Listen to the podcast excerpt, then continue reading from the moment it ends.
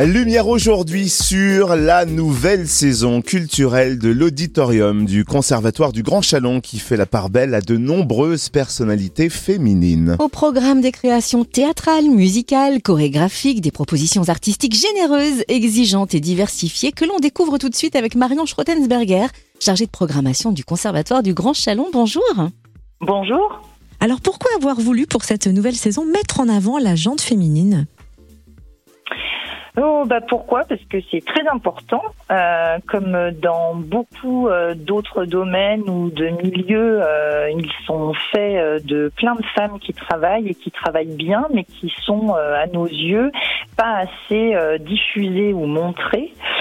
Donc c'est un début, c'est c'est pas un effet de mode où on n'est pas juste sur cette saison. notre axe c'est la, la, production artistique d'artistes femmes, mais c'est bien plutôt une une pensée sur le long terme. Euh, nous ici, on programme de la danse, de la musique, du théâtre. il y a beaucoup euh, d'écrivaines, de metteuses en scène, de musiciennes, de compositrices, de chorégraphes qu'on aime beaucoup et qu'on a envie euh, de, diffuser, de produire au plus grand nombre pour euh, bah, pour faire la la part belle à ces voix de femmes qui sont euh, parce que quand on dit en plus euh, la femme enfin il n'y en a pas qu'une il y en a plusieurs et toutes celles qu'on programme n'ont pas le même âge n'ont pas le même métier n'ont pas les mêmes visions du monde mais ça nous intéresse de les entendre et de les faire entendre la saison a débuté fin septembre avec la chanteuse emblématique Swed Massy et elle se poursuit avec la venue de la Baronne à l'auditorium de Chalon-sur-Saône ce vendredi 18 novembre. Est-ce que vous pouvez nous présenter la Baronne qui sera accompagnée de son pianiste pour le spectacle Kurt, Berthold, Pia et moi? Tout à fait. Ben, la baronne, euh, un peu à l'image de Swan Massy, euh, ce sont euh, pour nous des femmes fortes, des femmes qui sont importantes dans la chanson et pour elle dans la chanson française. Alors pour ceux qui ne connaissent pas, la baronne, c'est son surnom. Son vrai nom, c'est Sylvie Cobot. Sylvie Cobot, elle a eu une carrière très très importante dans les années 90. Vraiment, elle était très connue à ce moment-là en France. Et puis après, elle a décidé d'aller vivre au Canada. Donc c'est vrai que les scènes françaises ne l'ont plus trop diffusée puisqu'elle allait faire sa vie ailleurs. Et elle revient, euh, elle revient là avec ce spectacle-là euh, en France. On pourrait euh, la décrire comme, alors c'est une chanteuse batteuse, donc déjà ça, ça nous intéresse d'avoir une femme à la batterie, et c'est un spectacle théâtro-musical, je dirais presque rock'n'roll de par son énergie, puisqu'elle mélange des chansons et des textes de Kurt Weill, de Brecht, mais aussi d'elle-même. Elle fait des reprises tout en y mêlant euh, des récits de son enfance. Et elle est accompagnée euh, de Teddy Goliapitois, qui est un grand pianiste, mais qui est également euh, enseignant au sein du, du, conservatoire. Et donc je pense que c'est un, c'est vraiment une artiste à découvrir si on ne la connaît pas, parce qu'elle a une énergie folle et elle a quelque chose de pas du tout, comment dire, poli. Vous voyez, pas quelque chose d'attendu. Elle a une énergie qui nous réveille et, et voilà, bah, il commence à faire froid, donc elle nous réchauffera. donc c'est rendez-vous vendredi 18 novembre. D'autres rendez-vous À 20h à l'auditorium, oui. Merci pour la précision. Et deux rendez-vous phares aussi proposés en décembre. Alors là, ça se passe hors les murs. Il y a un concert qui se tient à l'arrosoir le 7 décembre. Le deuxième, lui, est au théâtre Piccolo. Quel est le programme précisément? Alors le 7 décembre, effectivement, euh, on programme un, concert qui se déroule à l'arrosoir parce que c'est des partenaires avec qui on travaille bien. C'est sur une programmation, on va dire, euh, d'un programme de chansons, euh, voire presque de cabaret, qui s'appelle Après vous, mesdames. Donc là encore, on fait la part belle aux autrices et compositrices féminines.